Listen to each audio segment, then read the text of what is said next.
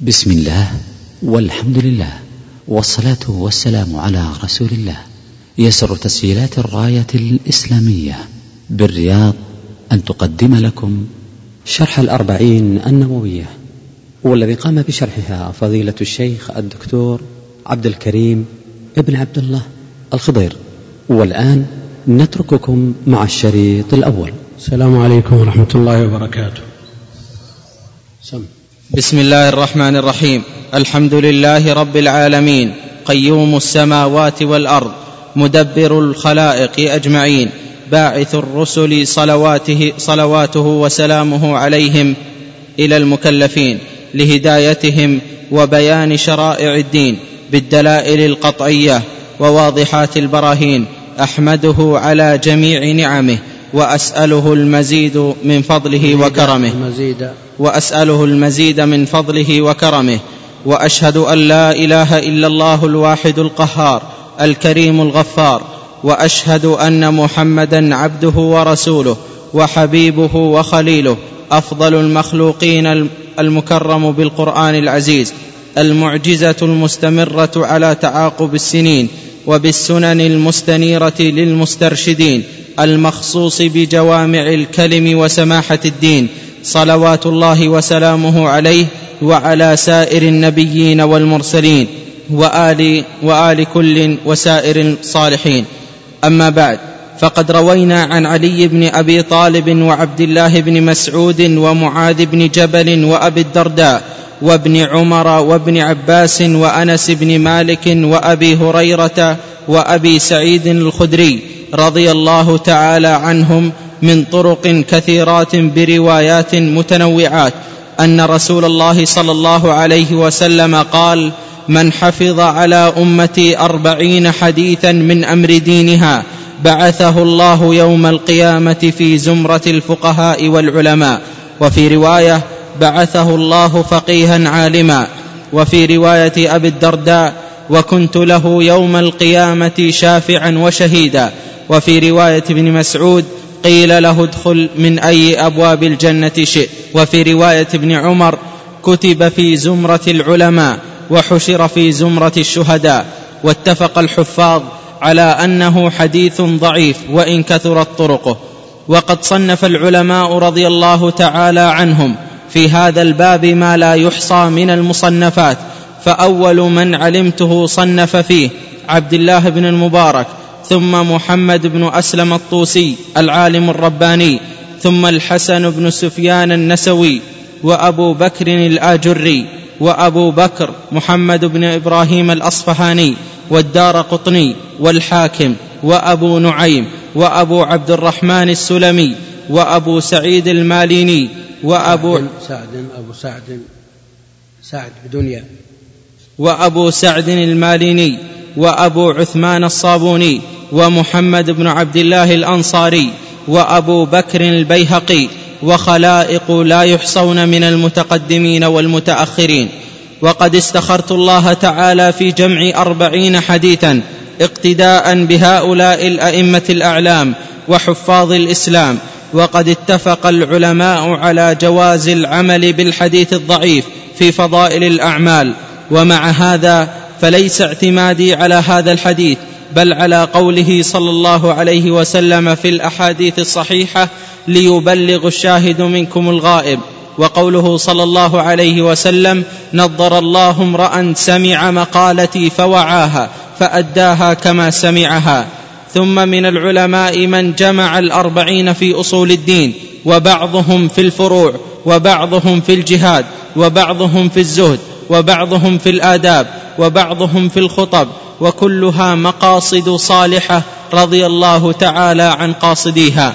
وقد رأيت جمع أربعين أهم من ذلك كله وهي, أربع وهي أربعون حديثا مشتملة على جميع ذلك وكل حديث منها قاعدة عظيمة من قواعد الدين وقد وصفه العلماء بأن مدار الإسلام عليه أو هو نصف الإسلام أو ثلثه أو نحو ذلك. ثم التزم ثم ألتزم في هذه الأربعين أن تكون صحيحة. ومعظم ومعظمها في صحيح البخاري ومسلم وأذكرها محذوفة الأسانيد ليسهل, ليسهل حفظها ويعم الانتفاع بها إن شاء الله تعالى. وينبغي لكل راغب في الآخرة أن يعرف ثم ثم أتبعها بباب في ضبط خفي ألفاظها. ثم أتبعها بباب في ضبط خفي ألفاظه. وينبغي لكل راغب في الآخرة أن يعرف هذه الأحاديث لما اشتملت عليه من المهمات واحتوت عليه من التنبيه على جميع الطاعات وذلك ظاهر لمن تدبره وعلى الله اعتمادي وإليه تفويضي واستنادي وله الحمد والنعمة وبه التوفيق والعصمة. الحمد لله رب العالمين وصلى الله وسلم وبارك على عبده ورسوله نبينا محمد وعلى آله وصحبه أجمعين. أما بعد فيقول المؤلف رحمه الله تعالى بسم الله الرحمن الرحيم مقدمة وقد تفتح الدال مقدمة. فهي مقدمة باعتبار أنها متقدمة على كلام كله وهي مقدمة باعتبار أن المؤلف قدمها على هذا الكلام. فيجوز في الدال الفتح والكسر. وإن كان الأشهر والأكثر هو الكسر ثم بعد ذلك قال المؤلف رحمه الله تعالى الحمد لله رب العالمين ولسنا بحاجة إلى إعادة ما مر بنا مرارا من الكلام على الحمد وأن كثيرا من أهل العلم يفسره بالثناء على الله جل وعلا. وأن ابن القيم رحمه الله تعالى انتقد هذا التعريف بحديث أبي هريرة في صحيح مسلم.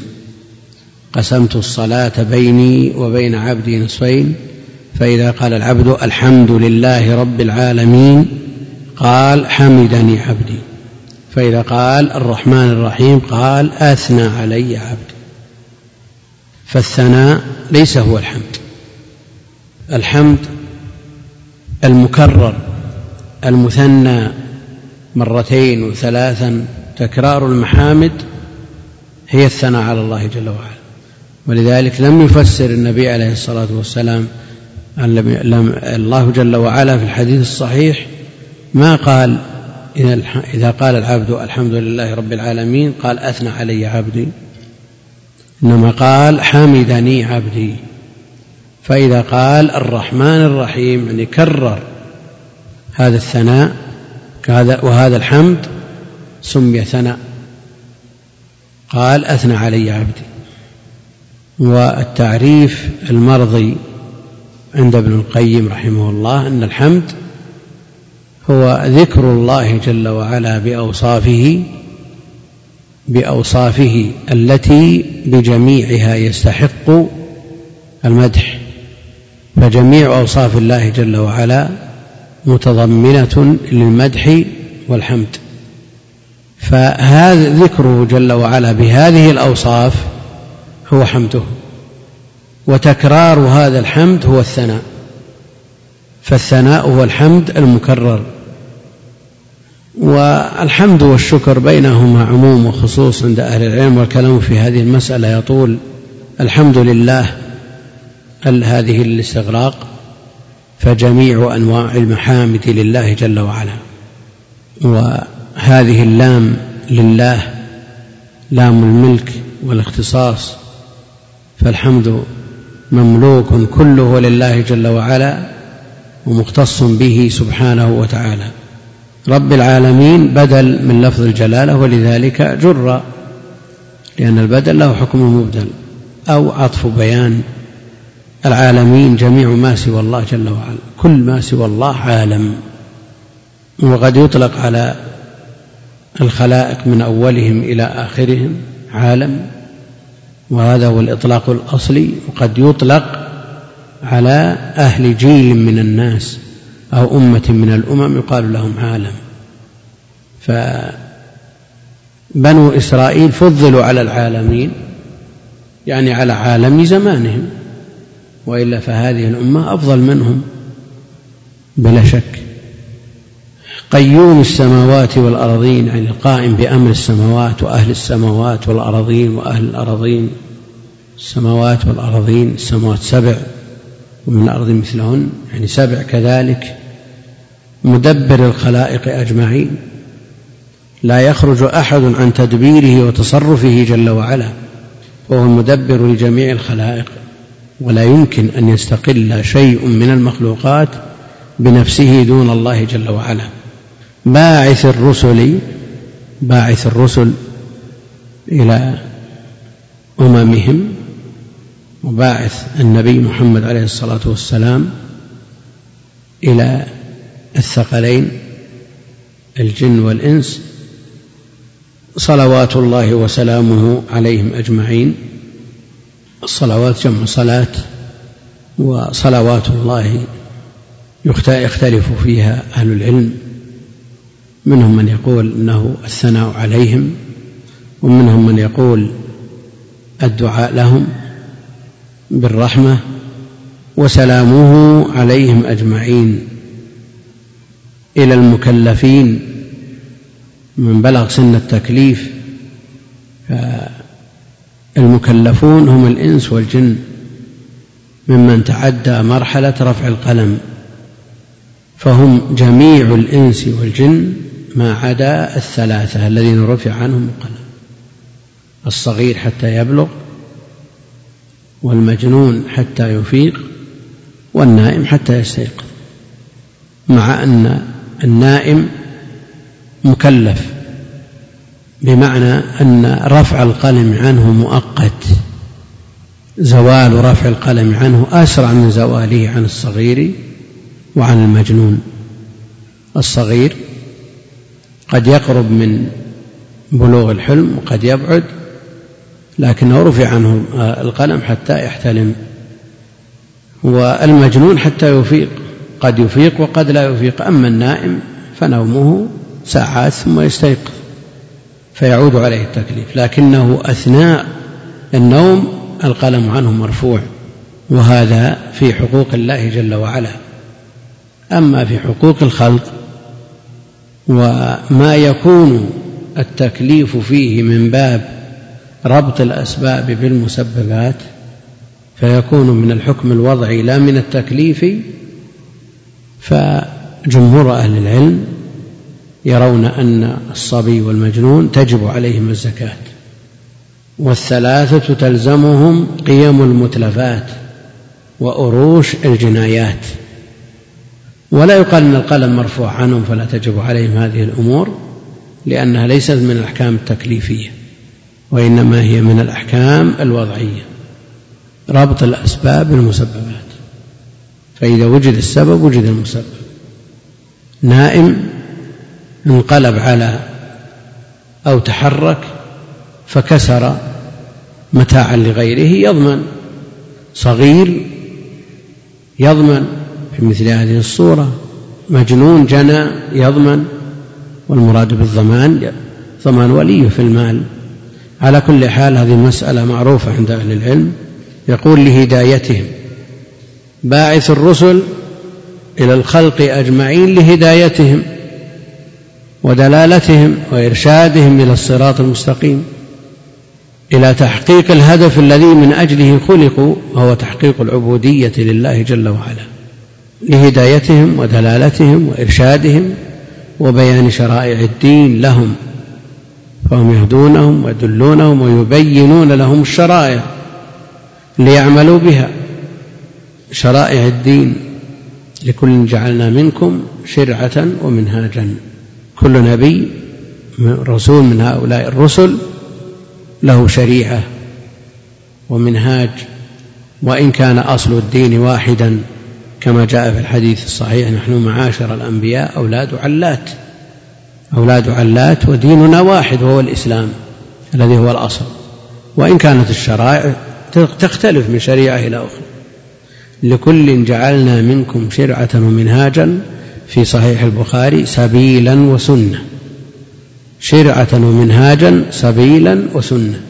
فالشرعة هي السنة و المنهاج هو السبيل. لأن أهل العلم يقول هذا من اللف والنشر المشوش. شرعة ومنهاج سبيلا وسنة. الشرعة هي السنة والمنهاج هو السبيل. بالدلائل القطعية وواضحات البراهين.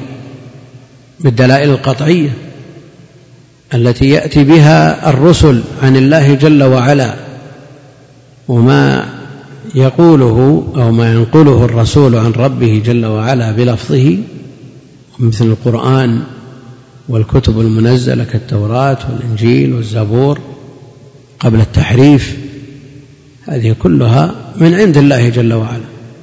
وغيرها كصحف إبراهيم وموسى وغيرها مما يعرف وما لا يعرف كلها من عند الله جل وعلا يجب الإيمان بها. بل الإيمان بالكتب ركن من أركان الإيمان. الدلائل القطعية تكون بنصوص الوحي المنزل وبما ينقله النبي عن ربه جل وعلا لأن ما يقوله ويتكلم به وينطق به هو وحي.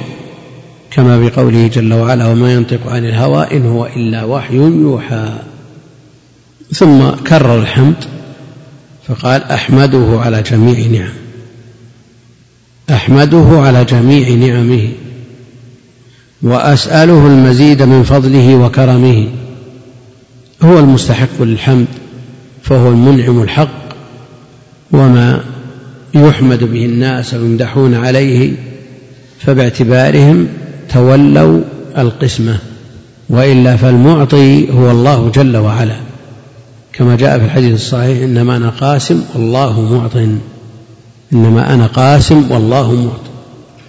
والله جل وعلا يقول للأغنياء وآتوهم مما لله الذي آتاكم. فالبشر المال بأيديهم عارية وضع في أيدي بعض الناس ليبتليهم ويبتلي بهم.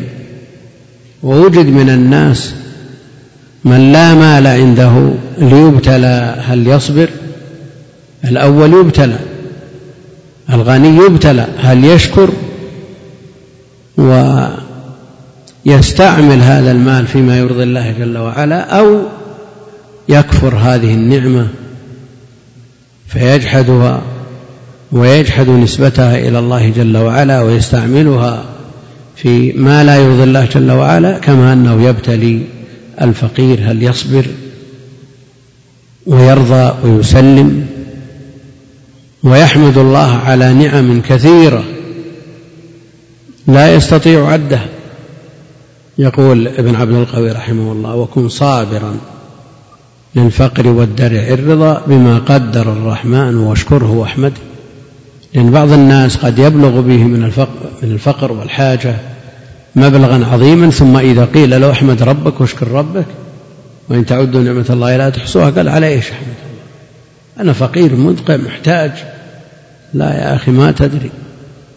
لو أن الأذن دخل فيها حشرة وطلب منك ما على وجه الأرض من أموال لبذلتها. لو احتبس فيك البول وطلب منك ما على وجه الأرض من من من المليارات من الذهب والفضة دفعته. لست هذه نعم؟ نعمة البصر نعمة السمع نعمة نعم نعم لا تعد ولا تحصى. تصور أن إصبع من أصابعك أصغر الأصابع عندك صلب لا تستطيع أن تثنيه. ماذا يكون؟ من دون من دون ألم. تتأذى به أذى شديدا. ولو لم يؤلم ولذا هذه النعم يعني نعم المفاصل نعم لا يقدر قدرها إلا من فقدها. تصور شخص الرجل عنده متصلبة لا تنثني يواجه من من العنت والحرج ما لا يدرك ولو لم يكن فيها ألم. ولذا يصبح على كل سلامة على سلامة كل واحد منكم صدقة. ثلاثمائة وستين مفصل تحتاج إلى ثلاثمائة وستين صدقة. لكن الله جل وعلا لطيف.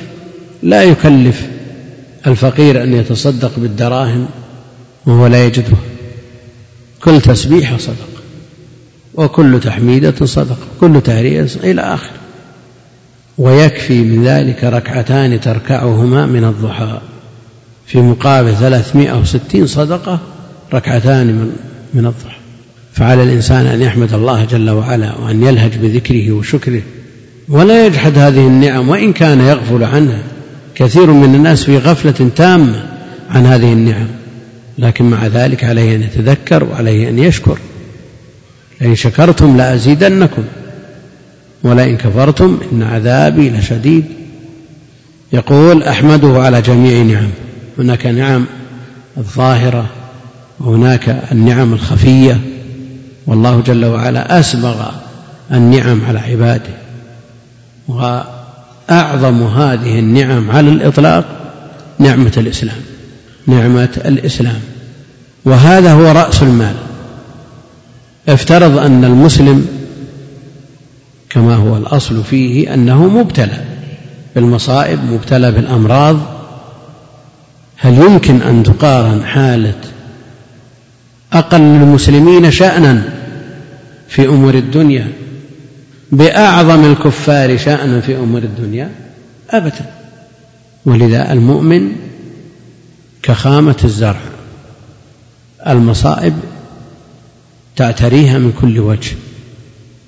وأما الكافر مثل الأرزة شجرة صلبة متينة عريضه لا تحركها الرياح فلا تعتريها العوارض لكن الإنسان يحمد الله جل وعلا أن جعله من هذه الأمة ويفتخر بإسلامه ويرفع رأسه بدينه ومن أحسن قولا ممن دعا إلى الله وعمل صالحا وقال إنني من المسلمين يعتز بدينه ويفتخر به.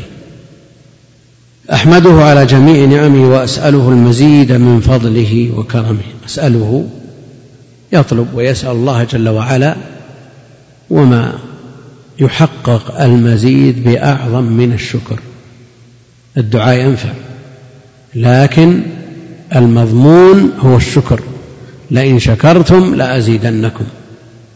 والدعاء قد يجاب قد يجاب بما طلب وقد لا يجاب بنفس الطلب.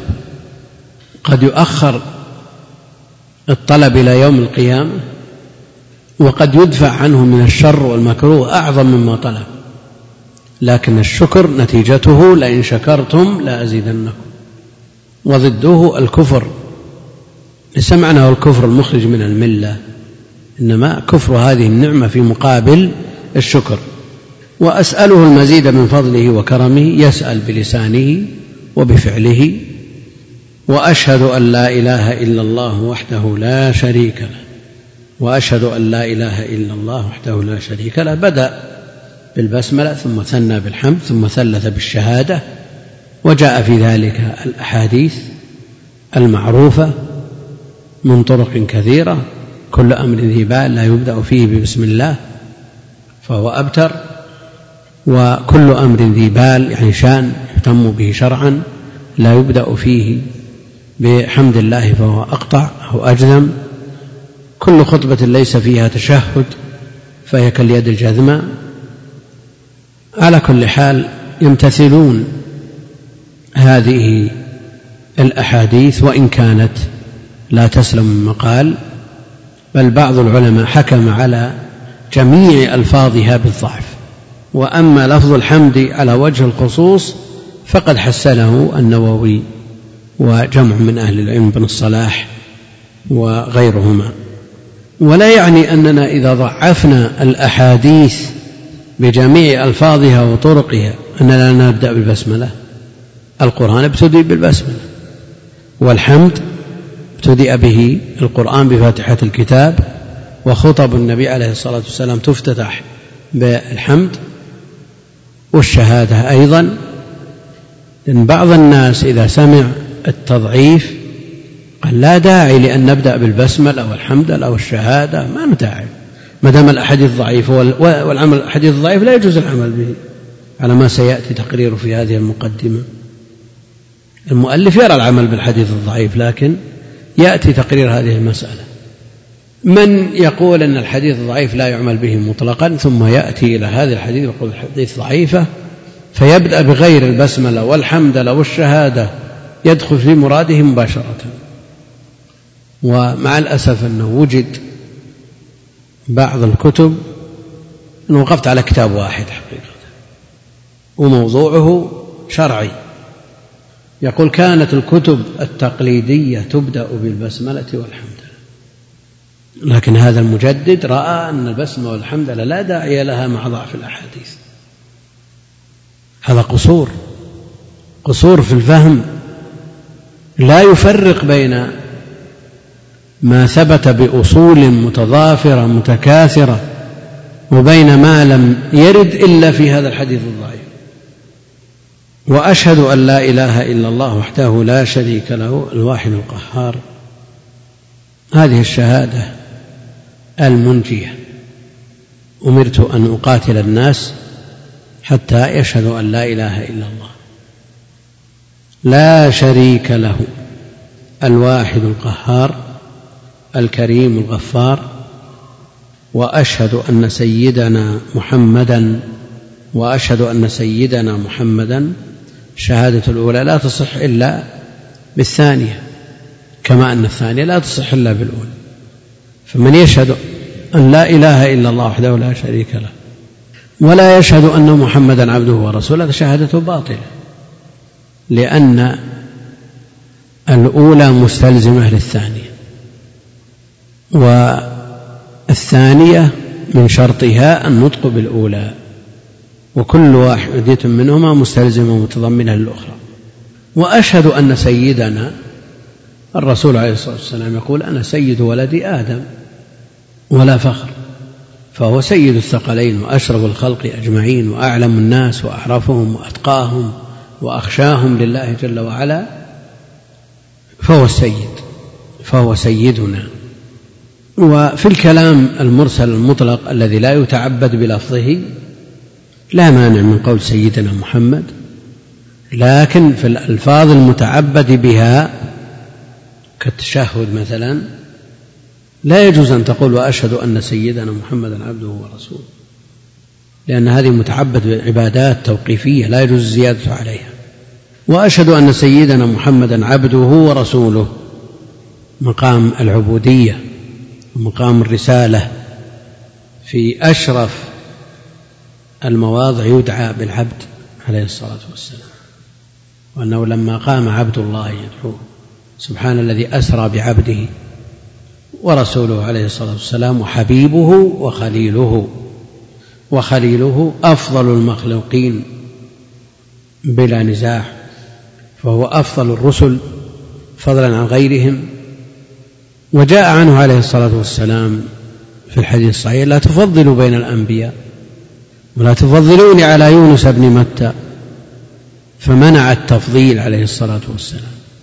وهذا محمول على حالة واحدة. وهي إذا ما اقتضى المقام تنقص المفضل عليه.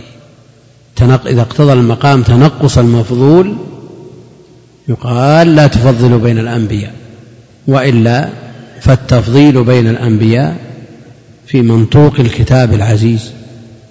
تلك الرسل فضلنا بعضهم على بعض.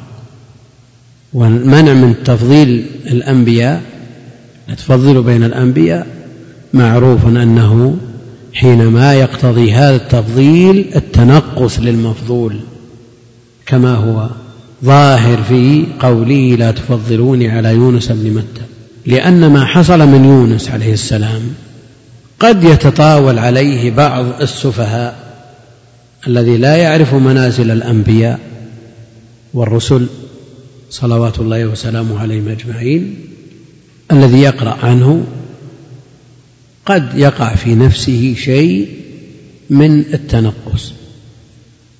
لكن الله جل وعلا أنجاه. فلولا أنه كان من المسبحين للبث في بطنه إلى يوم الدين. لا إله إلا أنت سبحانك إني كنت من الظالمين. دعوة أخي ذي النون وليست خاصة به. بل له ولغيره من يقولها في هذه المضايق. وكذلك ننجي المؤمنين. ليست خالد صاب يونس. على كل حال إذا اقتضى التفضيل تنقص المفضول منع. وحسمت مادته. لا تفضل بين الأنبياء وإلا فالأصل أن التفضيل واقع وثابت في منطوق القرآن. أفضل المخلوقين المكرم بالقرآن العزيز. هذا القرآن شرف لمحمد عليه الصلاة والسلام ولأمته وإنه لذكر لك ولقومك يعني شرف لك ولقومك فهو مكرم مفضل على غيره بالقرآن العزيز بكلام الله جل وعلا المحفوظ الذي لا يأتيه الباطل من بين يديه ومن خلفه. المعجز بألفاظه ومعانيه وأحكامه وأسراره. المعجزة المستمرة على تعاقب السنين. الرسالة خالدة إلى قيام الساعة. فمعجزة نبيها خالدة. لأن المعجزة تبقى وتدوم ببقاء الدين فلما كان هذا الدين إلى قيام الساعة فالمعجزة قائمة إلى قيام الساعة. بخلاف معجزات الأنبياء فهي قائمة باقية ببقائهم. المستمرة على تعاقب السنين وبالسنن المستنيرة للمسترشدين وبالسنن المستنيرة للمسترشدين. مكرم بالقرآن العزيز ومكرم أيضا بالسنن والمراد بالسنن سنته عليه الصلاة والسلام شقيقة القرآن. شقيقة القرآن المستنيرة للمسترشدين المبينة للقرآن يعني دلالات القرآن في كثير منها إجمال. بين هذا الإجمال بالسنة. فهي منيرة ومستنيرة للمسترشدين لطالبي الرشاد سيدنا محمد المخصوص بجوامع الكلم المخصوص بجوامع الكلم الكلم الجامع من إضافة الصفة إلى موصوفها أو الكلم الجامع الذي يجمع المعاني الكثيرة بالألفاظ القليلة. وسماحة الدين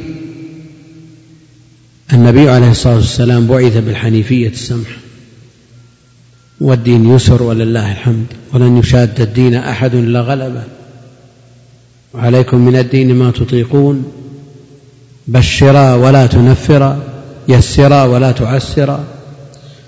الدين سمح ميسر.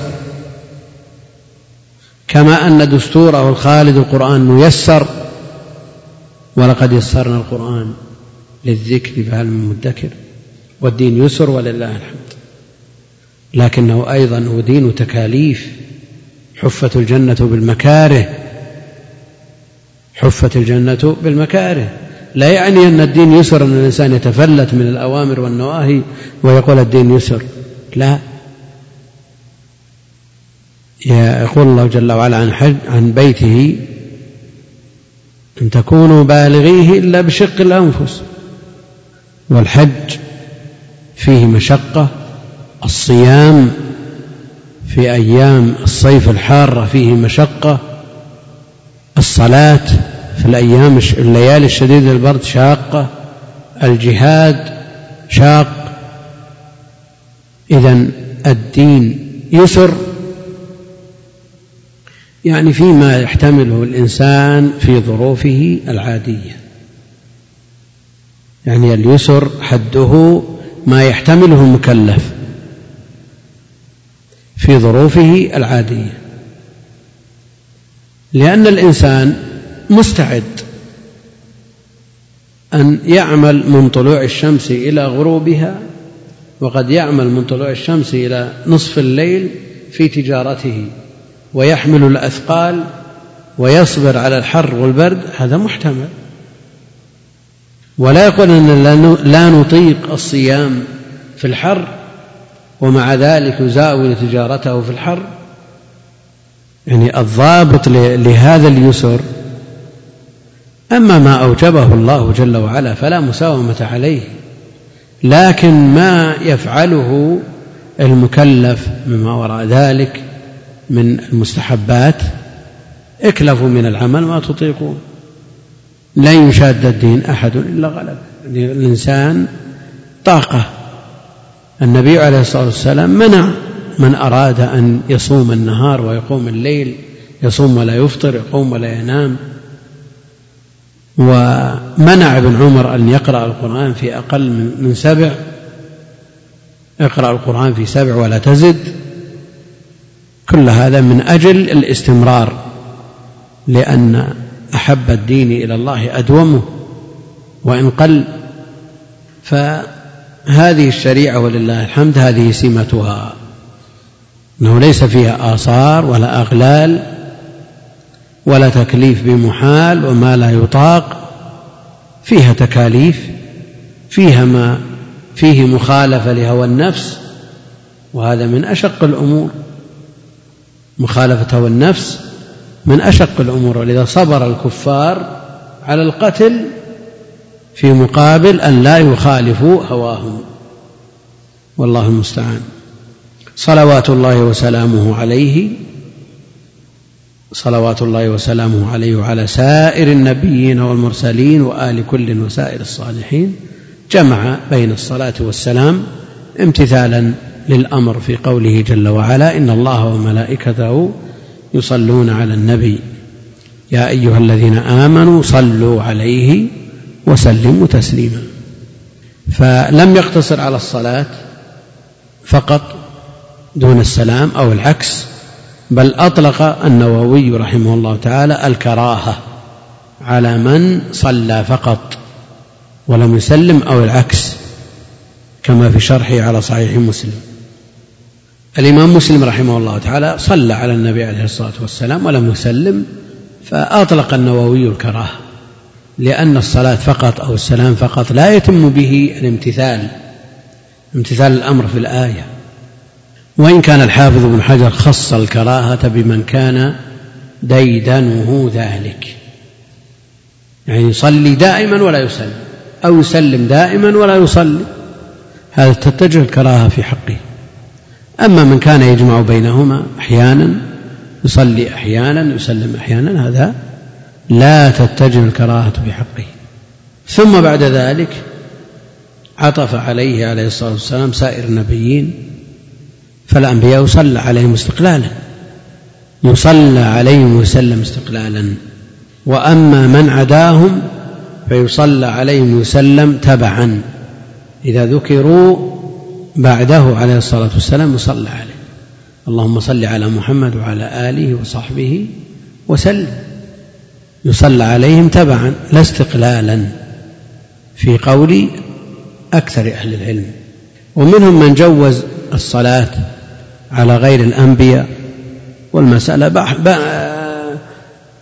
بحثها ابن القيم رحمه الله تعالى في جلاء الأفهام وفي غير موضع من كتبه فمنهم من يرى جواز الصلاة على غير الأنبياء على جهة الاستقلال لكن لا يتخذ شعار لواحد بعينه.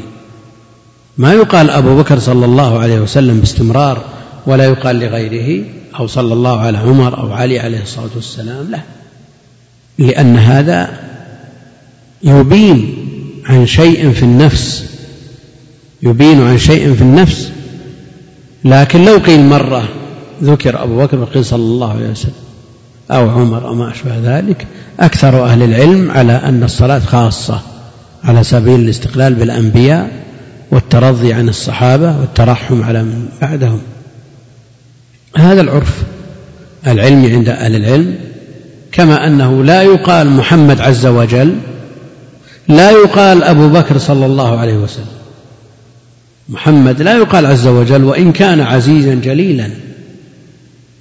والنبي عليه الصلاة والسلام لما قال الله جل وعلا خذ من أموالهم صدقة تزكيهم وتطهرهم بها نعم تطهرهم بها وتزكيهم وصل عليهم. جاء أبو أوفى بزكاته فامتثل النبي عليه الصلاة والسلام الأمر وقال اللهم صل على آل أبي أوفى. اللهم صل على آل أبي أوفى هذا يستدل به من يرى الجواز على أن لا يكون شعارا لواحد بعينه. وآل كل. الآل الأصل هم الأهل. ويدخل فيهم الأزواج والذرية والأقارب ويدخل فيهم الأتباع يدخل فيهم الأتباع. وآل كل التنوين هذا تنوين عوض. وآل كل واحد منهم وسائر الصالحين وسائر الصالحين. سائر تطلق ويراد بها الباقي. وتطلق ويراد بها الكل. يعني باقي الصالحين بعد أن صليت وسلمت على الآل الذي يبقى من الصالحين يصلى عليه ويسلم تبعا للأنبياء وسائر الصالحين الصالح هو القائم بحقوق الله جل وعلا وحقوق عباده. هو القائم بحقوق الله جل وعلا وحقوق عباده. فهذا الوصف ليحرص المسلم على الاتصاف به ليكون صالحا لئلا يحرم نفسه من دعاء الناس له بالسلامة. السلام علينا وعلى عباد الله الصالحين وهذه الجملة تقال من محمد عليه الصلاة والسلام إلى آخر مسلم يقولها يكررها في كل صلاة. فالذي يتصف بضد الصلاح قد حرم نفسه من دعوات المسلمين على مر العصور والأزمان وهذا حرمان عظيم. لا تحب أن يدعى لك وأنت لا تشعر من جهة من قبل الملايين؟ تحرم نفسك من هذه الدعوة؟ عليك أن تسعى جاهدا لتحقيق هذا الوصف. أما بعد أما حرف شرط وتفصيل بعد قائم مقام الشرط وجوابها المتصل بالفاء فقد روينا إلى آخره. وبعد قائم مقام الشرط مبني على الضم لحذف المضاف مع نيته لأن بعد وقبل والجهات الست كلها لا تخلو إما أن تضاف فتعرب.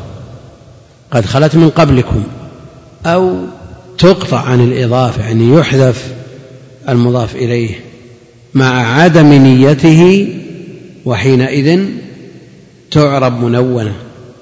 فساغ لي الشراب وكنت قبلا. أو يحذف المضاف مع نيته وبقائه وكأنه مذكور وحينئذ تبنى على الضم. وأما بعد الإتيان بها بالخطب والمراسلات والدروس الاتيان بها سنة ثبتت عن أكثر من ثلاثين صحابيا عنه عليه الصلاة والسلام فالاتيان بها سنة ولا يقوم غيرها مقامه.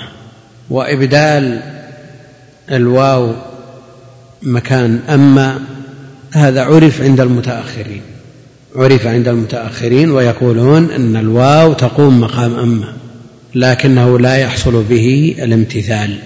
والاقتداء بالنبي عليه الصلاة والسلام. والأصل أن أما بعد يؤتى بها للانتقال من موضوع إلى موضوع من المقدمة إلى صلب الموضوع أو من موضوع إلى موضوع آخر. أما بعد قد اختلف العلماء في أول من قالها على أقوال جرى الخلف. أما بعد من كان بادئا بها عد أقوال وداود أقرب. ويعقوب وأيوب الصبور وآدم وقس وسحبان وكعب ويعرب. ولكن الأكثر على أنه داود وهي فصل الخطاب الذي أوتيه. أما بعد فقد روينا عن علي بن أبي طالب. النووي يروي عن علي بن أبي طالب وابن مسعود ومعاذ بن جبل وأبي الدرداء وابن عمر وابن عباس وأنس إلى آخره. يروي عنهم مباشرة ولا بواسطة؟ بوسائط. روينا يعني بالوسائط بالأسانيد. ولذا رأي ابن الصلاح في مثل هذا أن يقول روينا. ما يقول روينا؟ يقول إيش؟ يقول روينا. عن علي بن أبي طالب أمير المؤمنين وعبد الله بن مسعود بن غافل الهذلي ومعاذ بن جبل الدرداء وابن عمر وابن عباس وأنس بن مالك وأبي هريرة وأبي سعيد الخدري رضي الله عنهم من طرق كثيرات بروايات متنوعات مروي عن جمع غفير من الصحابة وكل صحابي له رواة وكل تابع له رواة فالأسانيد كثيرة جدا والطرق لهذا الحديث كثيرة لكنه ضعيف. بجميع طرقه وألفاظه اتفق الحفاظ على ضعفه. وكلها شديدة الضعف كلها شديدة الضعف. ولذا ابن الجوزي أورد الحديث في العلل المتناهية بطرقه وبين انها كثير منها موضوع ومنها ما هو شديد الضعف. فلا يجبر بعضها بعضا وإلا فالضعيف الذي ليس ضعفه بشديد جاء من طرق يجبر بعضها بعضا ويرتقي إلى الحسن لغيره. وإن كان السيوطي وبعض المتأخرين يجعلون شديد الضعف كالضعيف لا سيما إذا تعدد الطرق وتعددا كثيرا لأنه إذا وجد ضعيف ليس ضعفه بشديد ووجد مثله يرتقي به إلى الحسن لغيره. لكن افترض أنه شديد ضعف مع شديد ضعف. نعم على طريقة السيوطي ومن يقول بقوله أنه شديد ضعف مع شديد ضعف ارتقى إلى ضعيف ليس ضعفه بشديد على سبيل على جهة الترقية. ثم الثاني والثالث كل واحد يخفف هذا الضعف إلى أن يكون كالذي بدي كما يقول السيوطي في ألفيته. يعني يكون آه، مثل الضعيف خفيف الضعف يعني إذا قلنا أن الضعيف بحديث آخر مثل مساوي له أو فوقه يرتقي إلى الحسن لغيره الشديد الضعف بمثله يرتقي إلى الضعيف. يعني على طريقتهم في ترقية الضعيف إلى الحسن والحسن إلى الصحيح. الشديد الضعف يرتقي إلى الضعيف ومثله ومثله ومثله يخف الضعف يخف يخف إلى أن يصل إلى الحسن عند الحسن لغيره عند السيوطي. وعامة أهل العلم على أن ضعيف الضعيف شديد الضعف وجوده مثل عدمه. وجوده مثل عدمه. ولذا حكم أو اتفق الحفاظ كما سيأتي بكلام المؤلف أنه ضعيف وإن كثرت طرقه. وهذا هو المعمول به عند أهل العلم أن شديد الضعف وجوده مثل عدمه. بروايات متنوعة أن رسول الله صلى الله عليه وسلم قال من حفظ على أمتي أربعين حديثا من أمر دينها بعثه الله يوم القيامة في زمرة الفقهاء والعلماء في أمر دينها. يعني لو جمع شخص أربعين حديثا في البيوع مثلا أو في الطعام في الأطعمة أو في الطب يدخل في مثل هذا الحديث ولا يدخل المعاملات من الدين. المعاملات من الدين إذا قصد بذلك معرفة ما يجوز وما لا يجوز وجمعت الأحاديث الدالة على العقود الصحيحة والفاسدة والباطلة هذا من الدين. فالدين أعم من أن يكون عبادات أو معاملات أو جنايات أو غير ذلك. الدين بجميع أبوابه على ما سيأتي في حديث جبريل لما سأل النبي عليه الصلاة والسلام عن الإيمان والإيمان عن الإسلام والإيمان والإحسان قال هذا جبريل أتاكم يعلمكم دينكم. يعني بجميع أبواب الدين فيطلق الدين على جميع الأبواب. لكن من جمع أربعين حديثا في الطب كتب السنة فيها أبواب للمرضى والطب.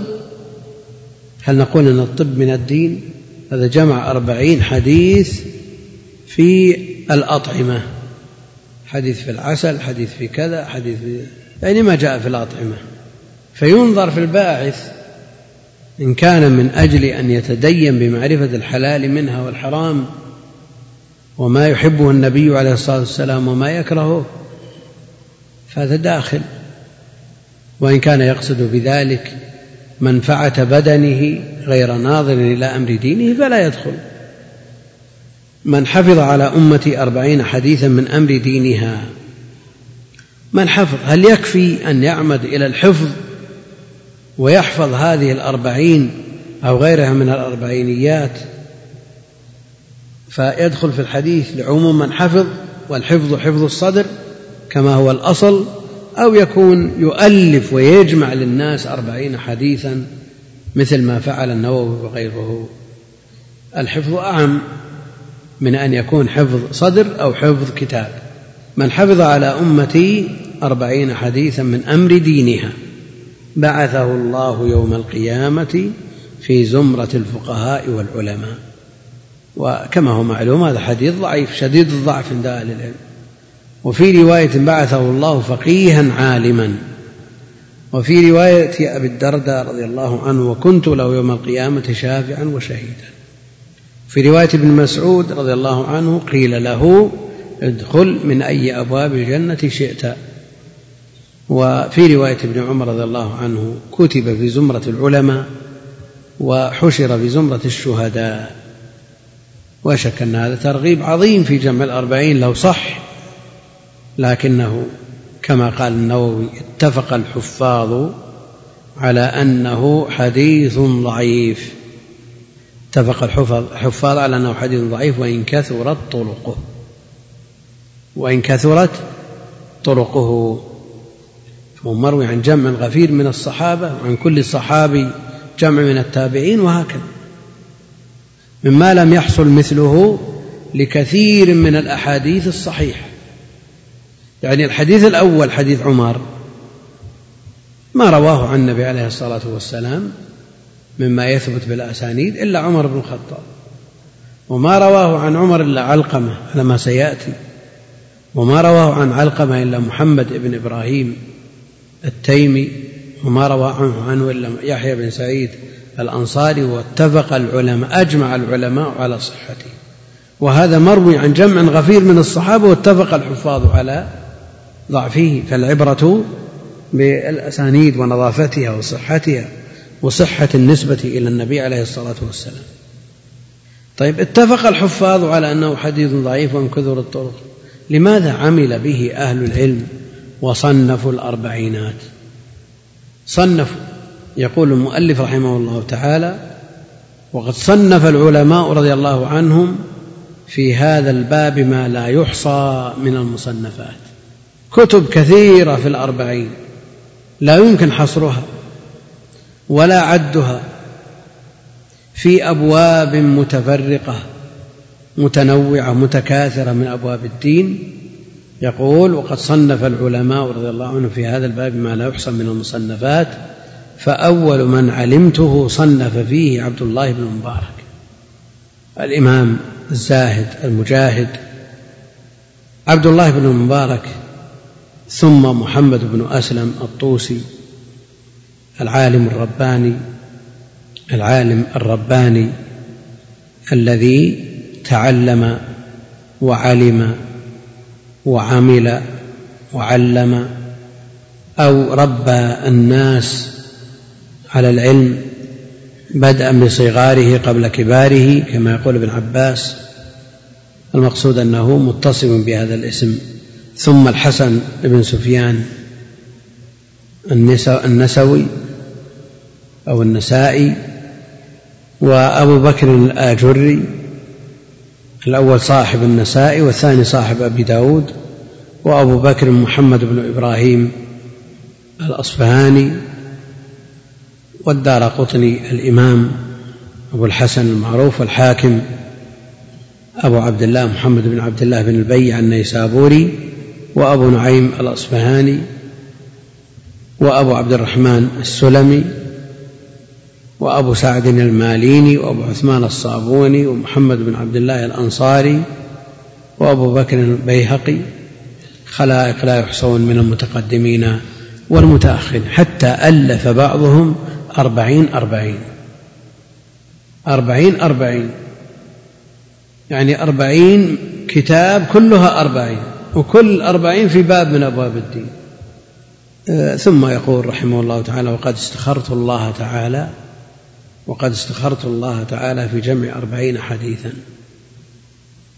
عملا بالحديث ولا اقتداء بهؤلاء الأئمة الأعلام؟ يقول اقتداء بهؤلاء الأئمة الأعلام وحفاظ الإسلام. لكن هل العبرة بما ثبت عن الله وعن رسوله أو بما ثبت عن غيره عن غير الله وعن غير رسوله عليه الصلاة والسلام مهما رسخت قدمه في الإسلام وعلى شأنه العبرة بما ثبت عن الله وعن رسوله. العلم قال الله قال رسوله. هذه هي الحجج الملزمة. أما كونه ثبت عن فلان أو علان أو فعل كذا أو لا شك أن كون الإمام السابق من أهل الاقتداء والائتساء والاتباع تستروح النفس وتميل إلى تقليده لأن عادته وديدنه أن لا يعمل إلا بشيء له أصل لكن يبقى أن الاقتداء وأن الأسوة إنما تكون بالنبي عليه الصلاة والسلام.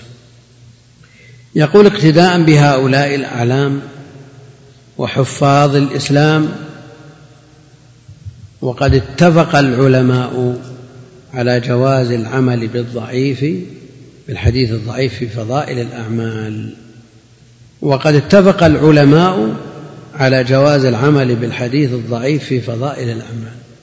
أولا هذا الاتفاق منقوض لوجود المخالف. فمن أهل العلم من لا يرى العمل بالضعيف مطلقا.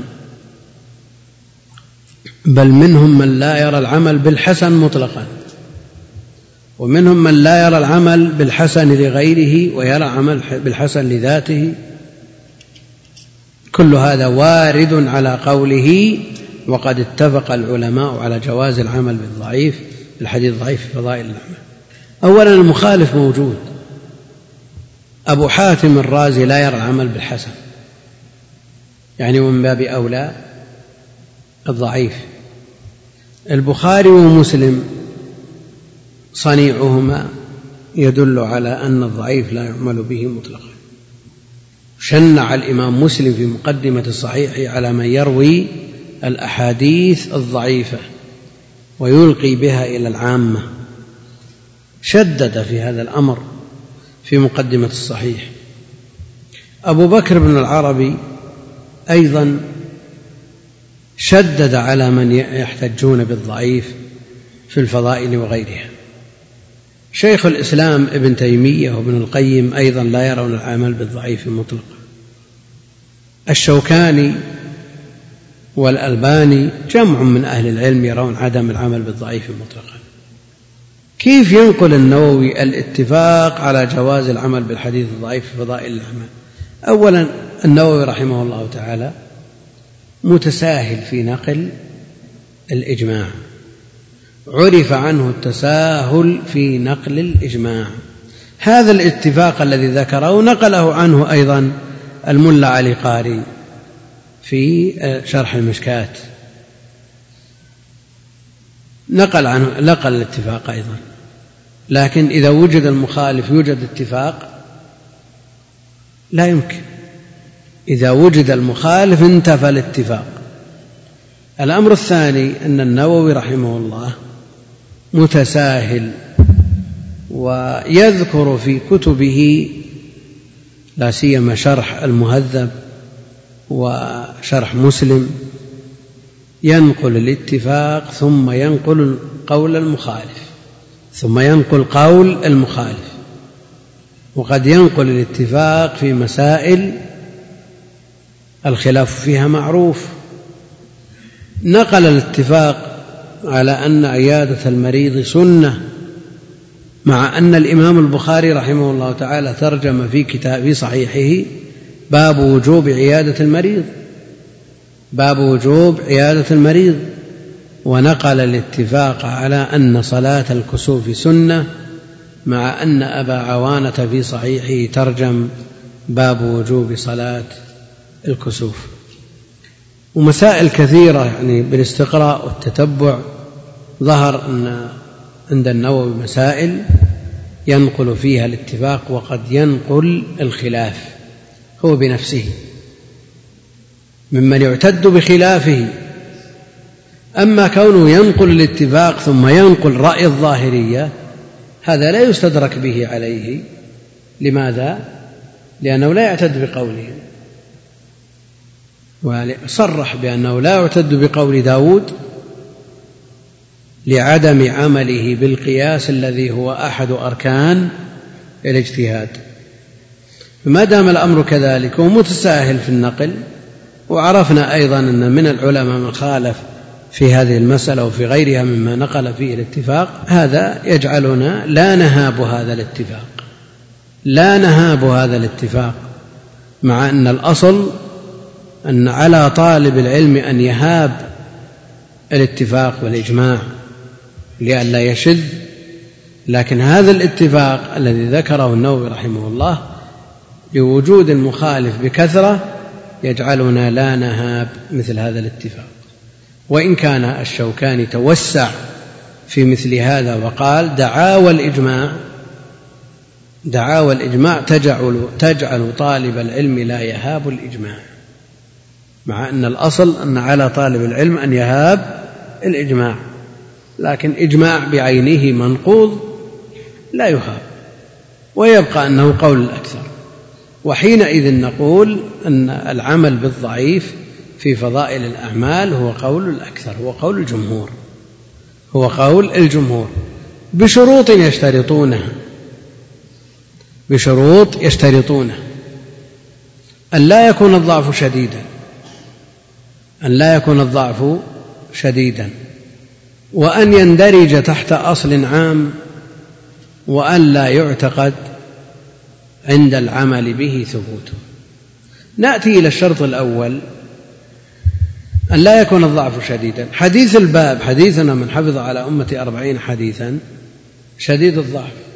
شديد الضعف فلا يصلح أن يستدل به للعمل بمثل هذه الأربعين. ولذلك ما قال النووي رحمه الله ألفتها عملا بالحديث؟ لا. وإن كان قوله أن الحديث الضعيف ونقل الاتفاق عليه أن نعمل به في فضائل الأعمال أنه يستروح إلى العمل بهذا الحديث بعينه لكن قدم الاقتداء بأهل العلم بهؤلاء الأئمة الأعلام قدم الاقتداء بهم على العمل بهذا الحديث لشدة ضعفه. فهذا الحديث شديد الضعف. فأول شرط من شروط العمل بالضعيف انتفى. الأمر الثاني أن يندرج تحت أصل عام.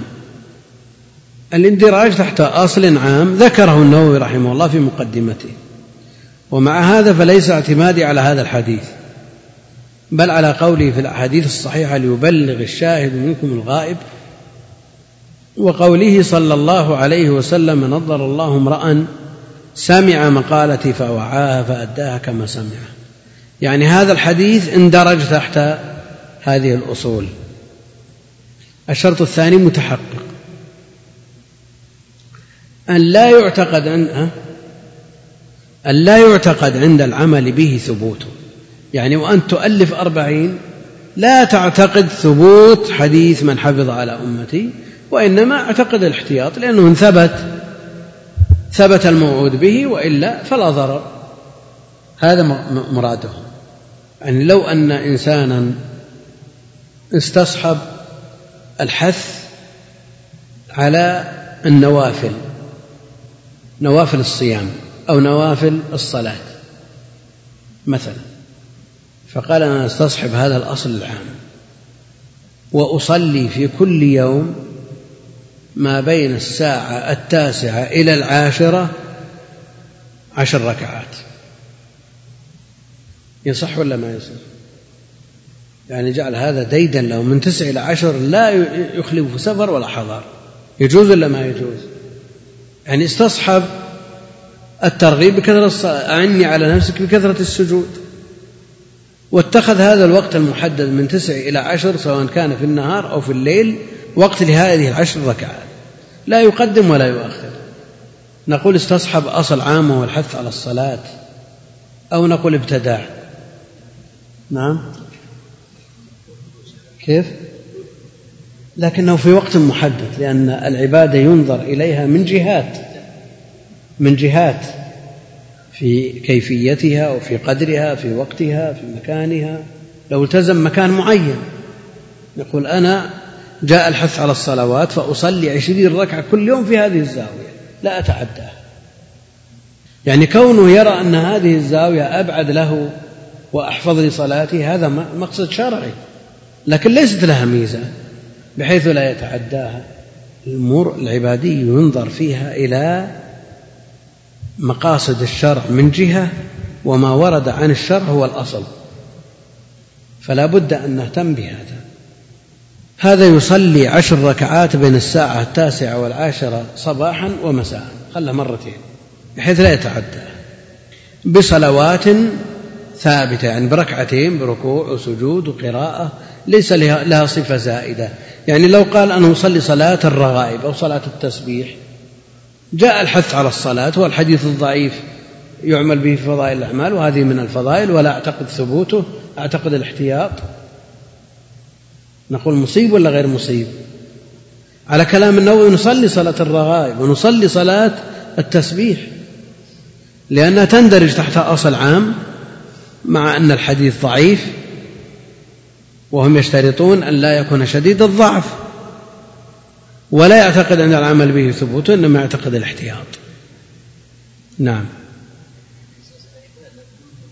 نعم تخصيص المكان أو الزمان بدون مخصص شرعي ابتداع إحداث في الدين. طيب تخصيص يوم من أيام الأسبوع لختم القرآن بدعة ولا ليس بدعة؟ افترض أن هذا الشخص يختم القرآن في كل يوم جمعة وفي كل يوم سبت أو في كل يوم اثنين أو هكذا. يعني هل هذا يدل عليه نص أو لازم دلالة النص؟ لازم دلالة النص. كيف؟ نعم. اقرأ القرآن في سبع والأسبوع سبعة أيام. ومن لازم قراءة القرآن في سبع أن يكون يوم الختم واحد. هذا ماشي يعني ليس من عمل السلف إنما هو من لازم عملهم. حينما يحزبون القرآن إلى سبعة أقسام سبعة أحزاب مقتضاه أن الحزب الأول في يوم السبت مثلا الحزب الأخير في يوم الجمعة. فهذا من لازم النص ومن لازم عمل السلف أيضا. يعني لو كان الأسبوع ثمانية أيام وقال أنا أختم يوم الجمعة كل يوم جمعة قلنا له. لأنه ليس من لازم النص. يلزم النص إذا كانت أسباع وعلى أسبوع والأسبوع سبعة أيام. المقصود أن مثل هذه الأمور ينتبه لها. فلا ينزلق الإنسان في بدعة وهو لا يشعر. وقولهم كونه يندرج تحت أصل عام. الأصل العام لا يخلو إما أن يدل عليه دلالة مطابقة أو دلالة موافقة في الجملة. موافقة من وجه ومخالفة من وجه. فإذا دل النص الأصل العام على مطابقة فهذا لا مانع من العمل به. مثل إيش؟ مثل من جلس حتى تطلع الشمس ثم صلى ركعتين. ركعتين ليس لهما صفة زائدة عما جاء عن النبي عليه الصلاة والسلام. ركعتين كما يصلي تحية المسجد كما يصلي ركعتي الفجر كما يصلي ليس لها صفة زائدة. فنقول إذا جلس حتى تطلع الشمس بفعل النبي عليه الصلاة والسلام ثم صلى ركعتين سواء كانت المذكورة في حديث من صلى الصبح في جماعة ثم جلس يذكر الله. نعم حتى تطلع الشمس ثم صلى ركعتين فكان له أجر حجة. المقصود إن كان يقصد هذا الثواب فلا إشكال فيه لأن هاتين الركعتين ليست لهما صفة زائدة. وجاءت نصوص جاءت نصوص تدل عليها باعتبارها صلاة الضحى سواء كانت هذه أو ذاك لا إشكال فيها. لأنه ليس لها صفة زائدة. لكن ماذا عن صلاة التسابيح أو صلاة الرغائب؟ فيها أوصاف كثيرة زائدة عما شرعه الله جل وعلا. فمثل هذه لوجود هذه المخالفة لا يتعبد بها. لأن الأصل العام لا يدل عليها. الأصل العام يدل على الركعتين بعد طلوع الشمس. لكن الأصل العام لا يدل على صلاة الرغائب ولا على صلاة التسابيح. لماذا؟ لأن لها صفات زائدة لم ترد في الأصل العام. فيفرق بين هذا وهذا. ألا يعتقد عند العمل به ثبوت وإنما يعتقد الاحتياط. الاحتياط الاحتياط معروف عند أهل العلم. فقول النبي عليه الصلاة والسلام هو لك يا عبد بن زمعة واحتجبي منه يا سودة هذا احتياط. احتياط شرعي. لأن له سبب. هذا الاحتياط له سبب. ما السبب؟ الشبه البين بعتبة. يعني الحكم الشرعي هو ابن لزمعة ومقتضى ذلك أن يكون أخا لسودة وما دام أخا لها فهي تكشف له. لكن قال النبي عليه الصلاة والسلام احتجبي عنه يا سودة لأن له شبه بين بعتبة. الحكم الظاهر الشرعي هو لعب لزمعة والشبهة قائمة وقوية أن يكون آه، لعتبة. الشبه بين به وهذا الشبه بمفرده لا يؤثر في الحكم وإن كان شبهة يؤثر في الطرف الآخر فيحتجب منه. هذا احتياط. لكن إذا أدى الاحتياط كما يقول شيخ الإسلام إذا أدى الاحتياط إلى ارتكاب محظور أو ترك مأمور فالاحتياط في ترك هذا الاحتياط. الاحتياط في ترك هذا الاحتياط. أحيانا ما تستطيع ما في مفر.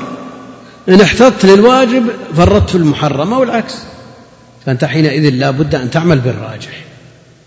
لا بد أن تعمل بالراجح ولا تحتاط في مثل هذه المسألة. لأن الاحتياط يلزم عليه ارتكاب محظور أو ترك مأمور.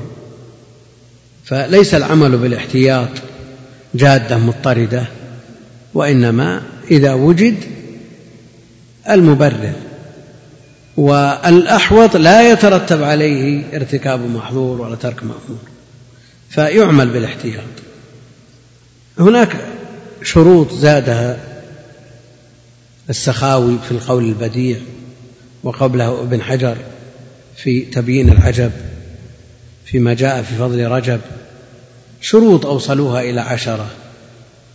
المقصود أن هذه الشروط لا يمكن تحقيقها لأن أصل المسألة فيها ما فيه ما فيه كيف؟ فيه ما فيه لأن فضائل الأعمال. ما الذي يراد بها؟ فضائل الأعمال ما يرتب عليه ثواب أو ما يرجى ثوابه. فيه ثواب يرجى ولا ما فيه اذا فيه ثواب يرجى وليس في تركه عقاب. اذا هذا هو إيش؟ المندوب والمندوب حكم من الأحكام التكليفية. كيف نقول نتساهل في الفضائل ولا نتساهل في ولا نتساهل في الأحكام والفضائل حكم من الأحكام. دام الفضائل هي المندوبات وهي السنن التي نرجو ثوابها ولا نخشى عقاب تركها هذا هو حد السنة حد المندوب. والمندوب والسنة من الأحكام التكليفية. فأصل المسألة يشاحح فيه. أصل المسألة يشاحح فيه ونازع فيه. يذكر عن الإمام أحمد رحمه الله وأبن مهدي جمع وافير من أهل العلم أنهم يقولون إذا إذا روينا في الأحكام تشددنا وإذا روينا في الفضائل تساهلنا مما يصنف به هؤلاء ممن يقول بالتفريق بين الفضائل والأحكام. نعم هم يقولون بالتفريق لكن أي تفريق؟ شيخ الإسلام رحمه الله يرى أن الإمام أحمد لا يعمل بالضعيف في الأحكام ويعمل به في الفضائل. لا يعمل بالضعيف لا في الأحكام وإنما يعمل به في الفضائل. لكنه يرى أن الضعيف عند الإمام أحمد ليس هو الضعيف عند المتأخرين المردود قسيم المقبول إنما هو قسم من أقسام المقبول. فهو الحسن عند من جاء بعده. ظاهر ولا مو بظاهر؟ كل هذا لأن شيخ الإسلام يرى عدم العمل بالضعيف مطلقا. الضعيف المصطلح عليه عند المتأخرين. فهو يقول أن الضعيف عند الإمام أحمد وغيره من المتقدمين المراد به قسم من أقسام المقبول لا المردود فيجعله هو الحسن. فالحسن بالنسبة إلى الصحيح ضعيف ضعيف. لكنه في إطار القبول. لكن ويذكر شيخ الإسلام أن الحسن لم يكن معروفا قبل الترمذي. نعم الحسن معروف قبل الترمذي. عند طبقة الإمام أحمد معروف الحسن.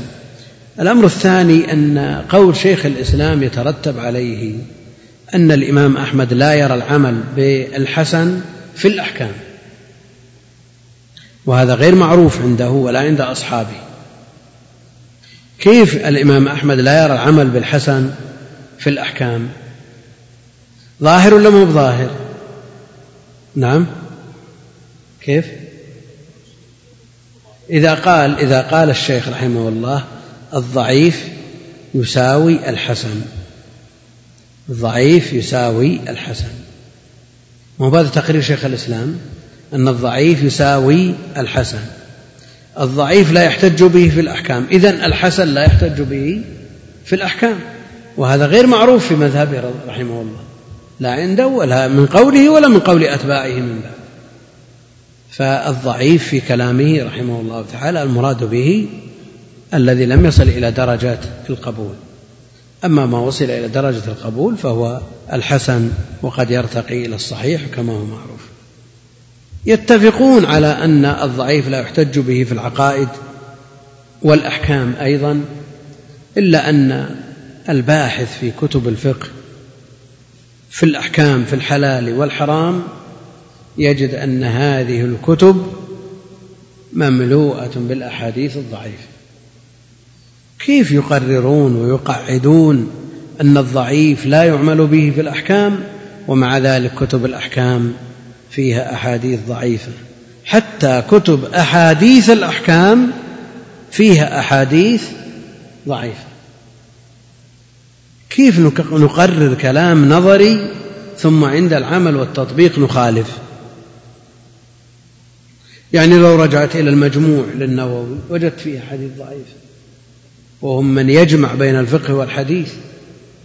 وإذا رجعت إلى المغني في أحاديث ضعيفة. إذا وجدت إلى كتب الحنفية كذلك كتب المالكية كذلك. كيف يقول الضعيف لا يعمل به في الأحكام؟ يتفقون على هذا ثم بعد ذلك كتبهم مملوءة. مرد ذلك إلى عدم علمهم بهذه الصنعة. يريدون الأحاديث يتناقلونها ينقلها بعضهم عن بعض وهم لا يعرفون ضعفها. وقد يحتاجون إلى تعليل الأحاديث. قد يقول قائل النووي من أهل الصنعة. ويعلل الأحاديث ويصحح ويضعف لكنه قد يتساهل في التصحيح قد يكتفي بتصحيح الترمذي قد يكتفي بسكوت أبي داود ثم يدخل عليه الدخل من هذه الحيثية. بينما المغني وغيره ليس بمثابة النووي في علم الحديث لكنه مع ذلك له يد في التصحيح والتضعيف بالنقل عن غيره. وأكثر ما تجده يتعرض للتصحيح والتضعيف في أحاديث اللي يسميها الفقهاء الخصوم. يعني تسمية غير مقبولة لكن جروا على هذا. من الفقهاء من يسميهم الخصوم.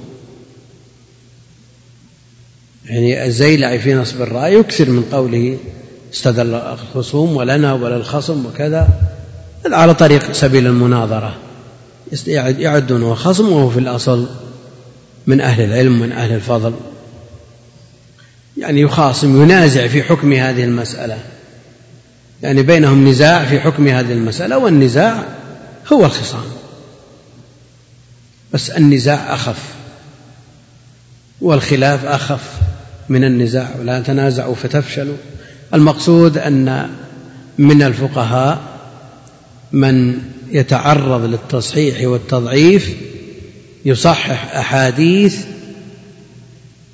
التي يستدل بها وقد ينقد الأحاديث التي يستدل بها مخالفه وإن كان ابن قدامة يعني عنده شيء من الاعتدال والإنصاف وقد يخرج عما يقرره في المذهب لقوة دليله.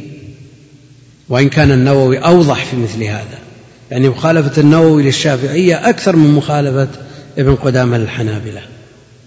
تبعا للدليل. قلنا إن إيراد هذه الأحاديث الضعيفة في كتب الأحكام مع أنه لا يحتج بها بالأحكام اتفاقا إنما هو من باب غفلة مؤلفيها عن الصنعة الحديثية. ناهيك عما في كتب التفسير وما في كتب المغازي وما في السير وما في التواريخ والأدب من الأخبار الضعيفة والباطلة والواهية هذا فيه كثير. وإذا قلنا إن الضعيف لا يحتج به مطلقا سد الباب على أمثال أولئك الذين يشغلون طلاب العلم بما لم يثبت عما ثبت. يشغلون طلاب العلم بما لم يثبت عما ثبت ويشغلون العامل بالعمل بما لم يثبت عن العمل بما ثبت. تجد كثير ممن غلب عليه جانب العمل عنده شيء من الغفلة عن العلم فتجد كثيرا من فتجد كثيرا من أعماله مبناه على أحاديث ضعيفة. وإذا تشبث الإنسان بالضعيف لا شك أنه سيغفل لا محالة عن ما ثبت عن النبي عليه الصلاة والسلام. ولذا لو كان معول طالب العلم وعمدته على الصحيحين قبل غيرهما فإذا أتقن الأحاديث الصحيحة طلب المزيد مما صح من غيرهما كان تمسكه بالصحيح فيه مشغلة عن التمسك بما لم يصح بخلاف من اعتمدوا على أحاديث وعلى كتب وعظية وكتب ترغيب وكتب آه، ما يكتبه العباد ويستدلون به وغالبه من الضعيف بل فيه كثير من الموضوعات وانشغلوا بأعمال بناء على ما رتب عليها من أجور اشتغلوا بها عما صح عن النبي عليه الصلاة والسلام. فالقول بحسم المادة وعدم العمل بالضعيف مطلقا هو الذي يجعل طالب العلم يعمل بما صح ويسدد ويقارب ويحرص على استيعاب ما صح وفيه ما يشغله عما لم يصح. ومع هذا فليس اعتمادي على هذا الحديث بل على قوله صلى الله عليه وسلم في الحديث الصحيح يبلغ الشاهد منكم الغائب. نعم هذا أصل للتبليغ لكن هل يصلح أن يكون أصلا للعدد؟ ما يصلح أن يكون أصلا للعدد. نعم أصل للتبليغ. هذا بلغ أربعين حديث يدخل فيه اللي يبلغ الشاهد منكم الغائب. لكن العدد الالتزام بالعدد ما الذي يصلح أن يكون أصلا له؟ وقد قلنا إن الحديث ضعيف بل شديد الضعف. فالمعول في هذه المسألة على هؤلاء العلماء الأعلام ونعود إلى أنهم جمع غفير لا يحصون فإن ثبت الخبر فهذا هو المطلوب وإن لم يثبت فلمن صنف في الأربعين سلف من هؤلاء الأئمة وهم أعلام مشهود لهم بالفضل والعلم والورع وعلى كل حال لو انشغل الإنسان بما هو أصح من هذا وألف تاليفا مرسلا مطلقا كان أولى من أن يقتصر على هذا العدد. لأن الاقتصار على هذا العدد لا يوجد ما يدل عليه. الأمر الثاني أنه يكون على حساب غيره. ولذا التقيد بالأربعين يحرم من أحاديث كثير منها أهم مما ذكر في الأربعين. ولذا النووي رحمه الله تعالى ما تقيد بالأربعين بدقة. جعلها اثنين وأربعين حديثا. وإن كان هذا جار على طريقة العرب في حذف الكسر لكن يبقى أن الإنسان يؤلفه مرتاح صارت ستين صارت سبعين يؤلف بقدر الحاجة هذا هو الأصل. أما أن يحصر نفسه بعدد معين ثم يترتب على ذلك تسطير المرجوح وترك الراجح كلها محافظة على العدد هذا لا شك أن الذي جر إليه هو اعتماد هذا العدد الذي لا يدل عليه دليل. اعتنى العلماء بهذه الأربعين وشرحوها بشروح كثيرة. يعني لا يحصى كم من شرح مطول ومختصر ومتوسط على الأربعين للنووي. من المتقدمين ومن المتأخرين. من المطبوع والمخطوط. من المسموع والمقروء. كتب كثيرة جدا. حتى من أشد الناس تحري للاتباع يشرحون الأربعين. لأنها أربعين أو لأن هذه الأحاديث التي جمعت في الأربعين أحاديث في غاية الأهمية. نعم.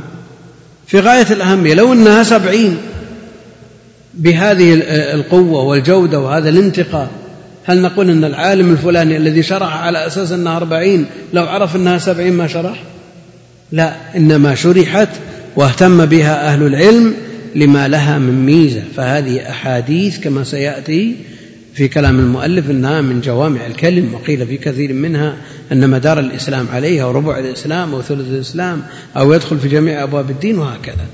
على ما سيأتي اجمالا في المقدمة وتفصيلا عند قراءة كل حديث. نظر الله امرأ سمع مقالتي فوعاها فأداها فوعاها يعني عقلها وحفظها فأداها إلى غيره كما سمعها يعني بحروفها كما سمعها. لم يغير فيها شيء. الذي يروي الحديث بالمعنى يدخل في هذه الدعوة ولا ما يدخل؟ نعم كيف؟ لا عندنا ننظر في النص الآن. نظر الله امرأ سمع مقالتي فوعاها فأداها كما سمعها. كما. ها؟ الظاهر ظاهر اللفظ أن من روى الحديث بالمعنى لا يدخل لأنه لابد أن يؤديها كما سمعها والذي يؤدي بالمعنى لا يدخل لا يكون كأداها كما سمعها. لكن قد يدخل ليبلغ الشاهد الغائب. يبلغ يدخل في نصوص كثيرة ولذا جمهور أهل العلم على أن رواية الأحاديث بالمعنى جائزة بشروطها. هو رأي الجمهور. رأي الجمهور أن رواية الحديث بالمعنى جائزة. ولذا حديث الأعمال بالنيات مروي في صحيح البخاري في سبعة مواضع يختلف بعضها عن بعض زيادة ونقصا. امرأة ينكحها امرأة يتزوجها دنيا يصيبها. المقصود أنها الألفاظ في صحيح البخاري فضلا عن غيره آه، متفاوتة. أيضا حديث النعمان بن بشير مشتبهات متشابهات مشبهات وألفاظ كثيرة فيها زيادة ونقص وسيأتي شيء من ذلك إن شاء الله تعالى.